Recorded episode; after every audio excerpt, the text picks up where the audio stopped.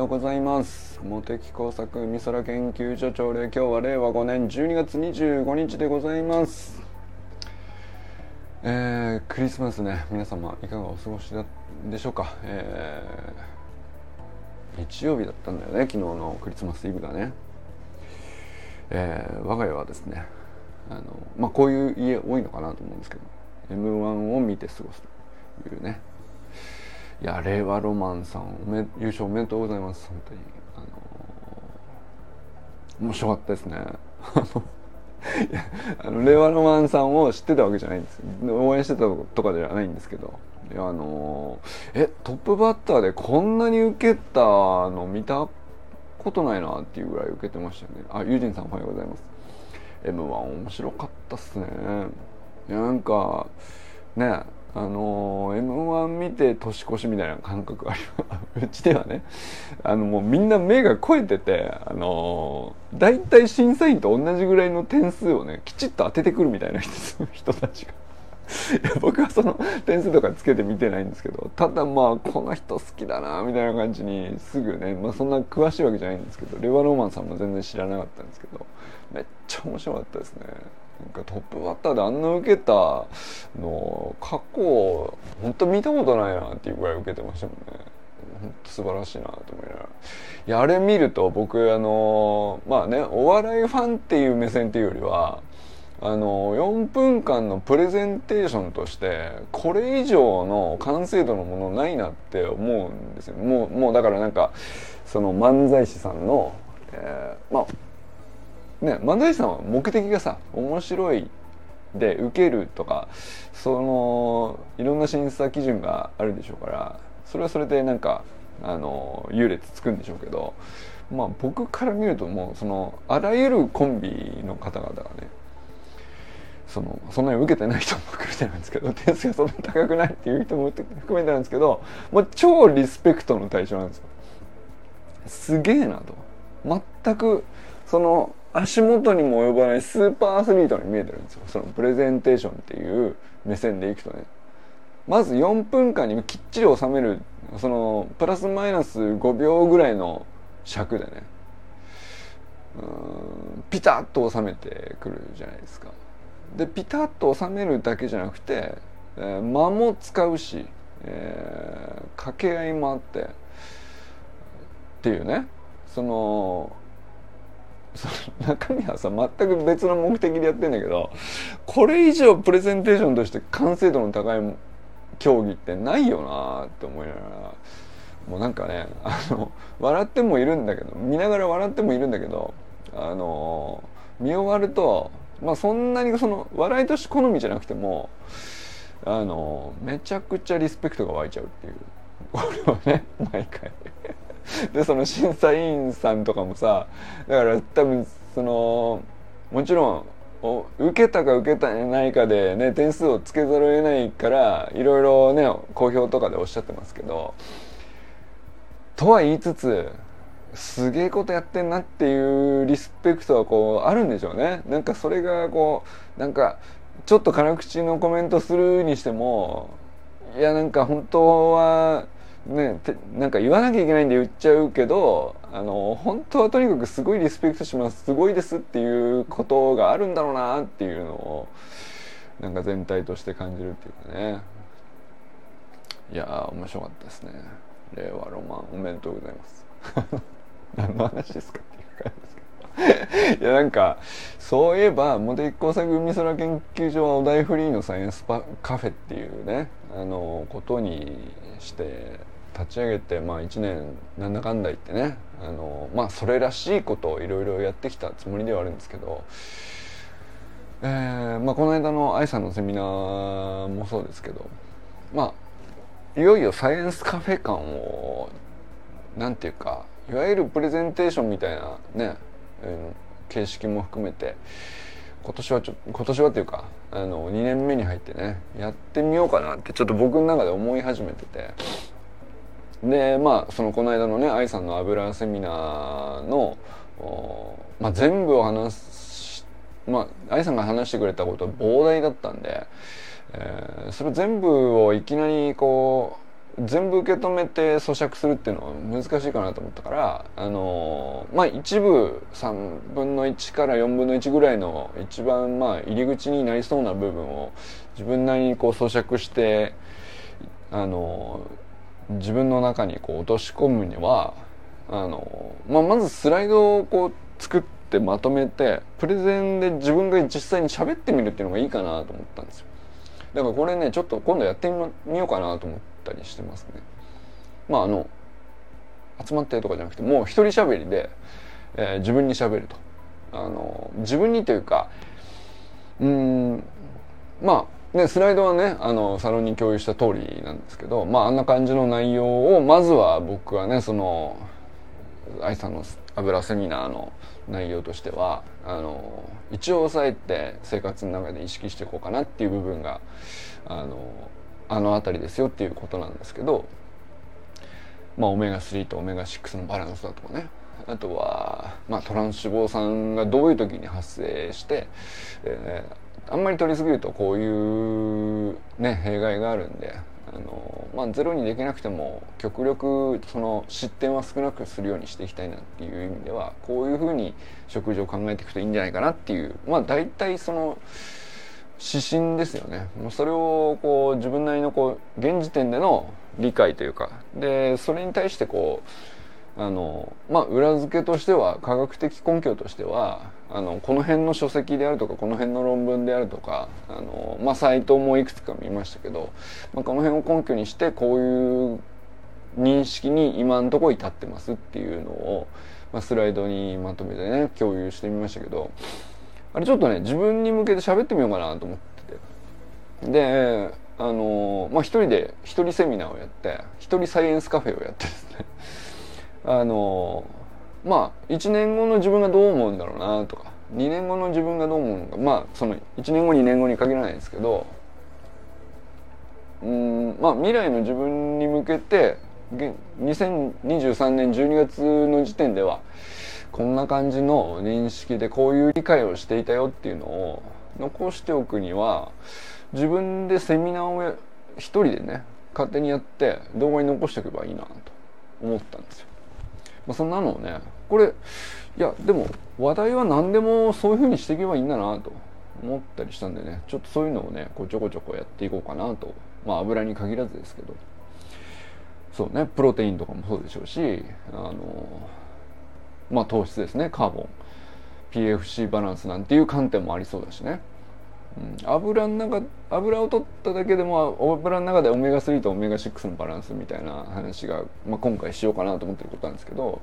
まあ、油の外は油だけじゃないんで食べるものはねそのプロテインファットカーボンのバランスはどうしたらいいのとか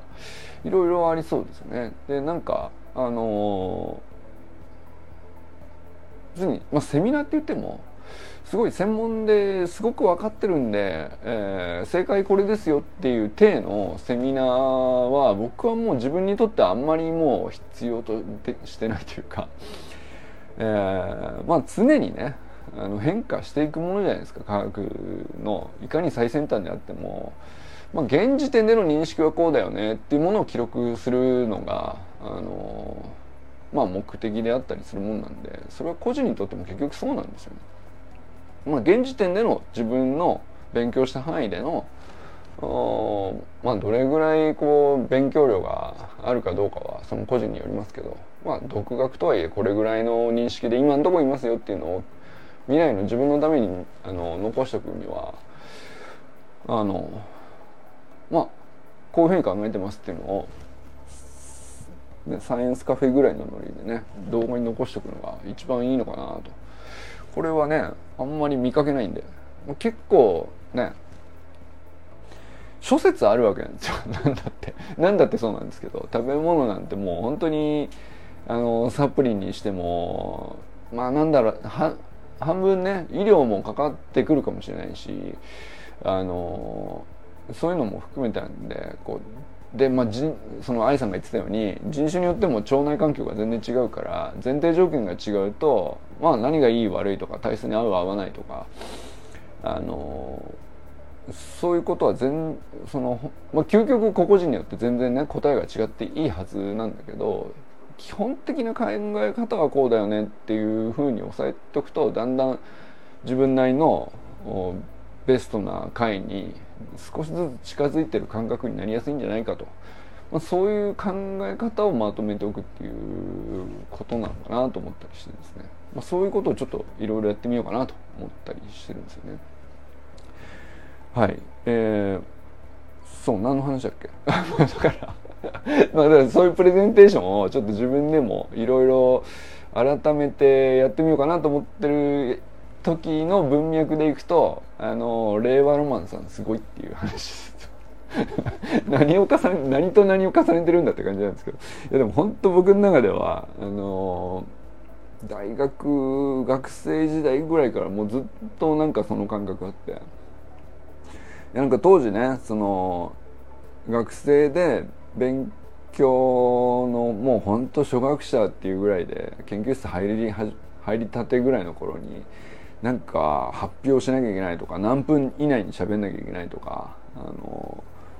なんだかんだとこう場が与えられている時に最初本当にねあの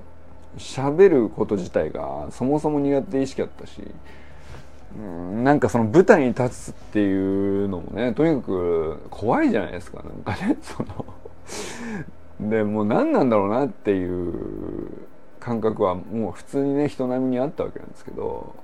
まあ、その時に一番お手本にしてたのがあの漫才師さんすげえなっていうのはもう20年前からあるんですよね。25年ぐらい前からあのまあだから m 1の歴史なんですけどそのものなんですけど。第1回の m 1の時からもっと前でいくと NHK でオンエアバトルっていうのをやってたんですけどなんかそれを見てる時からなんかああプレゼンテーションの神様っていうのはこういう感じでこれを目指してどういうふうにだから笑いを取る目的のプレゼンじゃなくてもやっぱりまず時間にピタッと収めながら目的を達するっていう意味ではそういう技術としてはあのそぎ落とさなきゃいけないものがあったりとかでも伝えなきゃいけないものの本質をこうちゃんと見つけ出さないと、えー、なんていうかそこと向き合わないと成立しないっていうそういう部分だけこう取り出したら別にその研究発表だろうとあの漫才で笑い取るだろうとあの目的がちょっとだけ違うけど本質一緒だなと思ってて本当にだからそういう意味ですごいリスペクトしてたっていう話をしたかったんですけど まあこういうこういうグダグダした話をしてる時点でね到底お読みもつかないんですけどまあでもなんかあのただただねあの m 1の日には毎回それを思い出してしまうというね、えー、皆さんはねどれが好きでしたか？昨日のやつね。えー、まあレバーロマンさんすごかったですよね。でさやかさんのなんか一発目。もう衝撃的な。とか。あとは僕個人的にそんなになんかあの順位高くなかったけど好きだったのはあのモグライダーさんとか。そんな感じですね。お笑いネタあんまりこのサロンでやったことはないですね。あのこの人好きですとかこの芸人さん好きですとか。うん、うん。まあ、結構なんか話がビジネス寄りになったりあのトレーニングとかねそっちになりがちなんでこのサロンの中はね。芸人さんとかも結構ねそういえばあの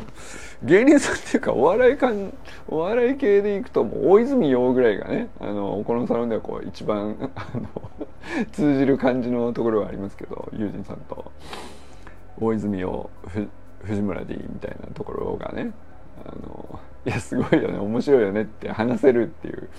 通じるところありますけど。そうですね。せっかく m 1昨日見たしね。あの俺 m 1をなんか下り顔で語るみたいなのも面白いかもしれないですね。昨日の僕の好みはねモグライダーさん結構好きなんですよ。はい。そんなに順位いかなかったですけどね。はい。えー、ということでそうだな。あのスタイフをですね周平さんがまたアップされてるんで、えー、先ほどねちょっと聞いてたんですけど膝をちょっとねあのし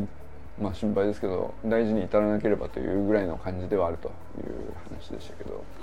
その来今週なんですか？今週末なんですか？あのアシスタントでね走りの学校のお手伝いに行くっていう。なんかそそれに向けってどう考えてるみたいなこととかあるいはそのうんまあ清水さんもそうですけど、まあ、どっか痛めた時に、あの、ここでちょっと無理がかかっちゃったかなとかここに負荷がかかっちゃったかなとか、えーまあ、こういうケアがいいんじゃないかなとか、えー、あるいはこのその自分が信頼してお願いしてる、うん、自分の体をケアしてくれる人に相談したらこういう見解だったとか、まあ、そういう話ですよね。そういう話ってうんなんていうんですかね。あの直接さなんていうか万人に共通する普遍的なその役立つ理論とかそういうのじゃないんですけどやっぱなんていうか断片的であってもお互いこう共有して受け取っておくとやっぱり全然こうバカにならないっていうかその辺の知識っていうかなんていうか自分の経験にはあんまりこう何度も何度も起こったら困るし、えー、その怪我するとかねどこが痛いとか。だけど、まあ、いつかはどっかなんかあの向き合うような時にあの自分の過去の経験だけではね乏しか対処するにはとその知恵としては乏しかったりするけどそういえばなんか周平さんああいうこと言ってたなああいう時にこういう動きが無理がたたったみたいな見解だったなみたいな話っていうのを結構ね俺はバカにならない知恵の蓄積になるなと思ってて。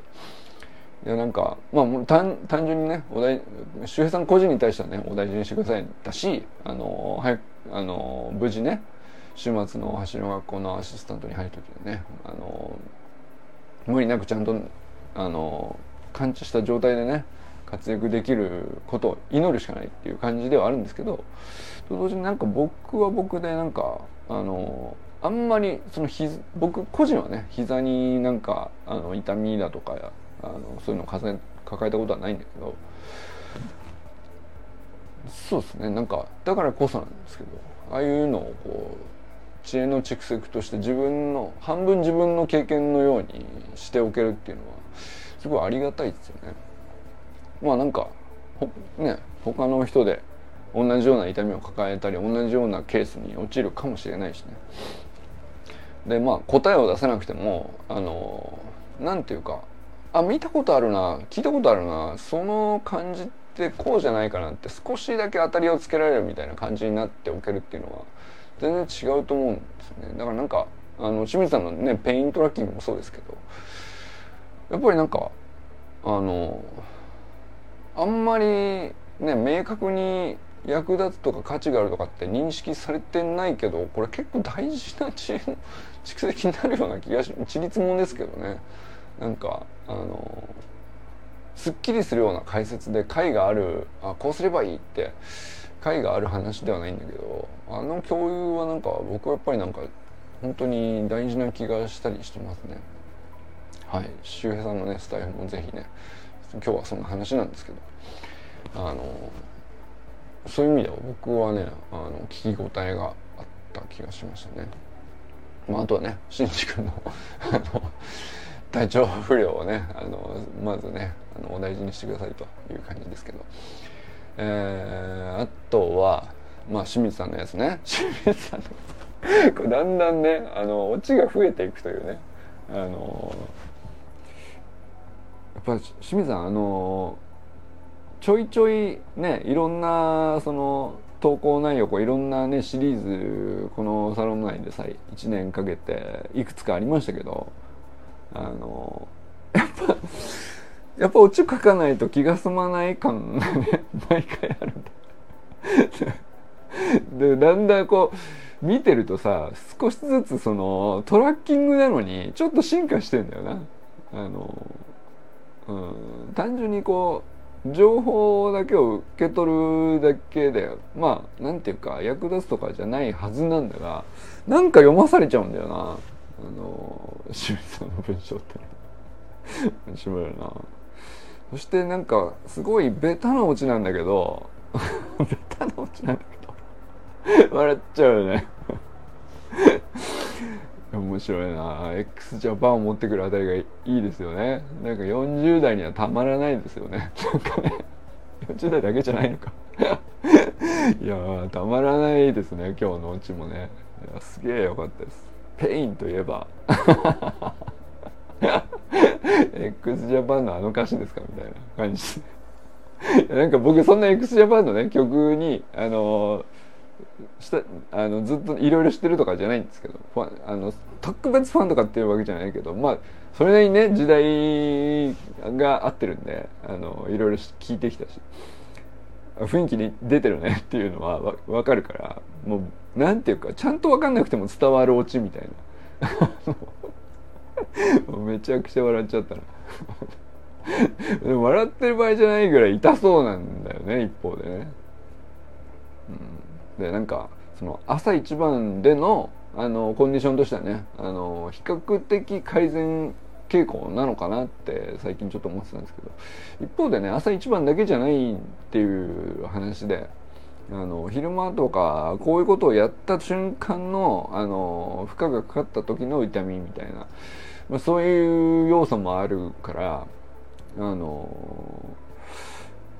まあユージンさんおっしゃる通りですよね。なんかそこが本当は大事なのかもよっていうね、うん、まあ朝一は朝一であの軸としては評価基準の軸としてはねあのなんていうか固定してた固定しやすいからすごくあの指標として見やすいところだと思うんですけど、まあ、本人清水さん本人からしてみれば、えー、一番一日の中で困る瞬間をどのように認識するかみたいなね話ですもんね。まあ、あとはなんだろうな単純にその記録っていう話だけじゃなくてあのまあケアの考え方みたいなのもあのこれもねなんかいずれ独学の結果今の認識としてはこうだっていうセミナーをなんかやってみたいなと思うぐらいですね。なんかやっぱりセミナーやろうってなると結構ちゃんと裏付けを調べたりとか自然にしちゃうもんなんですよね。だからあのそうやってみたいなと思ったりしましたね。そうでなんかそのケアの仕方もまあ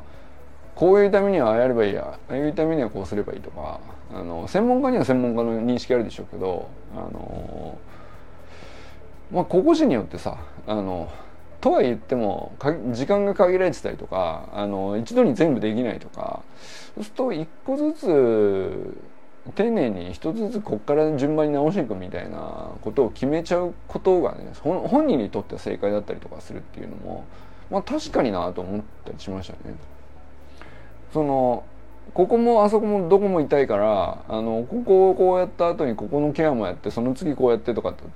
結局続きませんでしたってなるとあのまあ目的はさ あの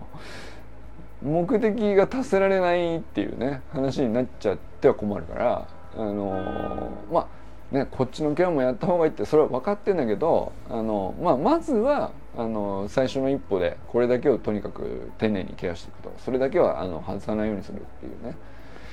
まあ確かにあの歯磨き、えー、歯間ブラシもやった方がいいんですよ。フロスも全部かけた方がいいっす毎回毎回、えー、なんだけどあの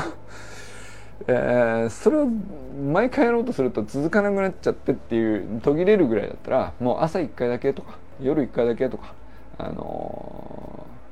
週末だけでもやらないよりはやった方がいいとかなんかそういう とこから入るんですよ。僕はねよく歯医者さん行ってあの、まあ、歯並びが悪くてこうなんだかんでこう歯磨き指導とか、まあ、ここ磨けてませんよ的なやつをね言われる時に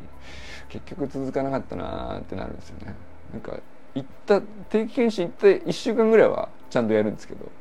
続かなくなっちゃうっていうのをあのペースつかむにはあのまあ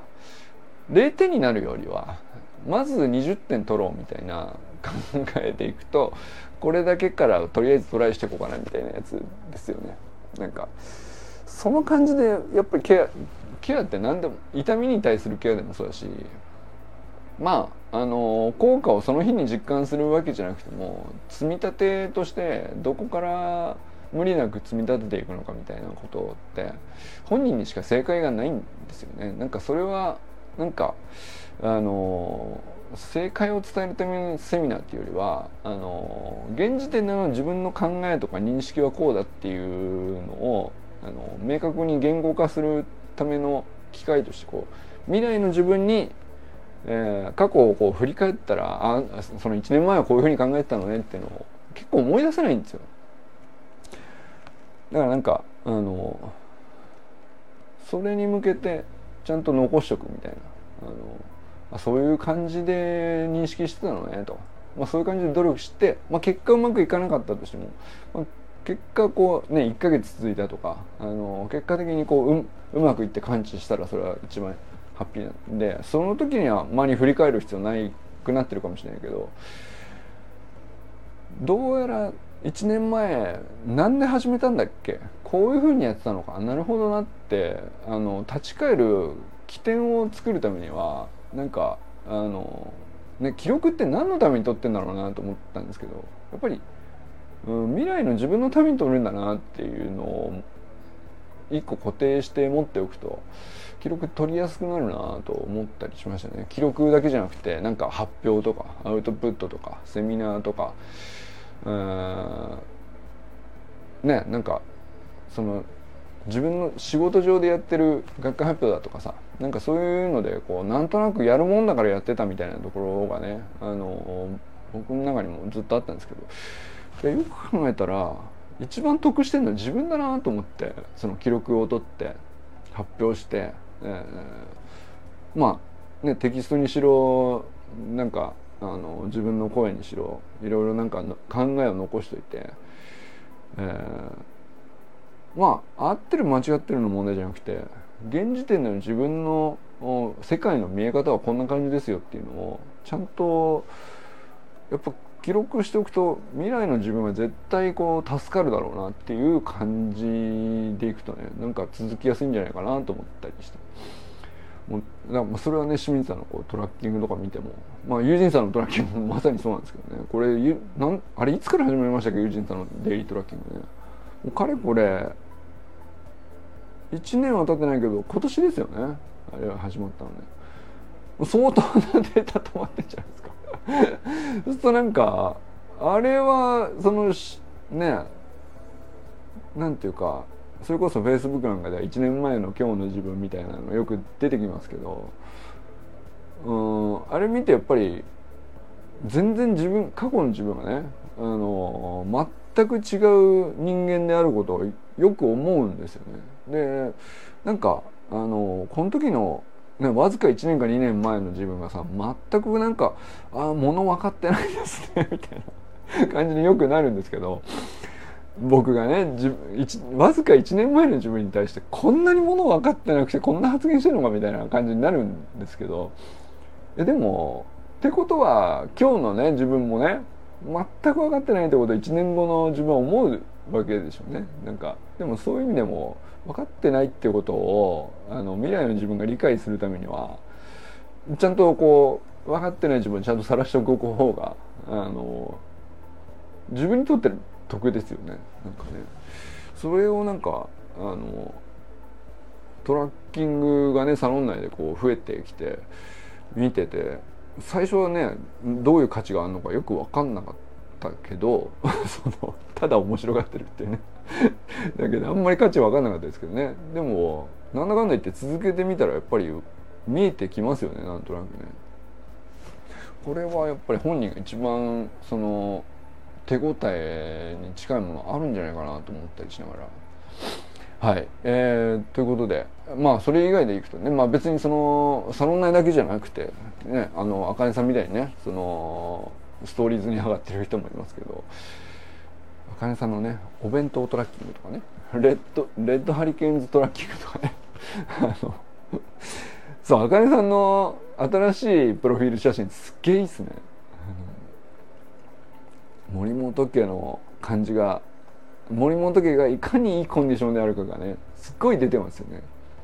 いやなんか本当何よりですっていうのがあのそうまあいろんな投稿で伝わってくるのもいいんですけどやっぱりプロフィール写真ってでかいですよね。あの毎回投稿のために必ず同じものを見るからあれはなんかすごいね久しぶりに変えられたんだと思うんですけどあこれは素晴らしいプロフィール写真ですねって思いましたね。はい。えー、まあそんな感じでね、えー、今日は何しようかな。そうそう今日はねあのまあクリスマスだからっていうわけじゃないんですけどあのまあ普通のね平日といえば平日なんですがあの夕方はスパイファミリーの映画をね見に行こうかなっていう。あの娘長女は、えー、みんな子供たちがねスパイファミリーのネットフリックスでハマっててまあ面白いからあの劇場版出たら即見に行くみたいなあの計画をですね 家族でしててそんな感じの一日になるのかなっていうね感じですね。はいということで、えー、ひろみおはようございます、えー、川明さんおはようございます、えー、安倍ゆきかさんおはようございます。えー 小山愛さんおはようございます。あ愛さんがねあのまた新しくなんか別なねサロンで、えー、録画されたあのまあその商品紹介の文脈もあるかもしれないけど、まあ、何がどういうふうにいいと考えてるかとかどこで知ってどんな生産者と会ったかみたいな話があの YouTube の動画にこう上がってそれをシェアしてくれてたんですけどあれ非常に面白かったですね。あれ本当なんかねあのー、そうそうあれですよ。あの感じですよ。あの愛さんのね話として一番なんかこう、うん、伝わる感じになるのがね。本当になんかだからなんだったらそう知識とかをしゃべるっていう体でセミナーをやるよりも単純にその商品をまあ売るっていうよりも商品の良さを語るっていうその付随として出てくる知識をまあどんどんこうあの喋るみたいな展開だったじゃないですかあの YouTube 動画はね。あの方が入りやすいかもしれないですね。愛さんにとっても喋りやすいのかもしれないし、うん聞いてる方もなんかあのじ話の軸がこの商品これがあの、まあ、どういうものでなぜいいかっていう話が軸になってるんでなんかあ理解がこうしやすいというかその商品買う買わないんじゃなくて知識が入りやすいなと思いましたね単純にね。すごいなんか面白い動画だなと思いました。まああの本当にいい雰囲気のサロンだからっていうのもあるんだと思うんですけどなんか素晴らしいものをねあのシェアしていただけて本当にありがとうございます。えー、佐藤直君おはようございます、えー、山田友人さんおはようございます。中村修平さんおはようございます。足大事にされてください、えー、寺石由香さんおはようございます、えー、清水信之さんおはようございます。山本健太さんおはようございます。森本あかねさん全くんかんくんおはようございます。プロフィール写真最高ですね、えー、砂塚森忠さんおはようございます。ということで今日も皆様どなたと笑いますでしょうか？今日も良き一日をお過ごしください。友人さんありがとうございます。じゃあね